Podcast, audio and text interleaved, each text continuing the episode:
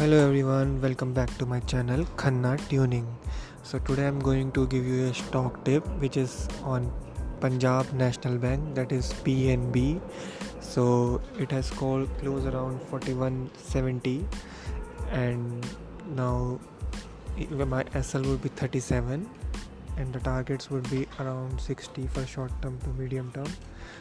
So why I'm going to going is giving this stock is because it has break is resistance which is around 40 it has not been closed above 40.50 so today it has give, given the closing of 4170 so i am bullish on punjab national bank.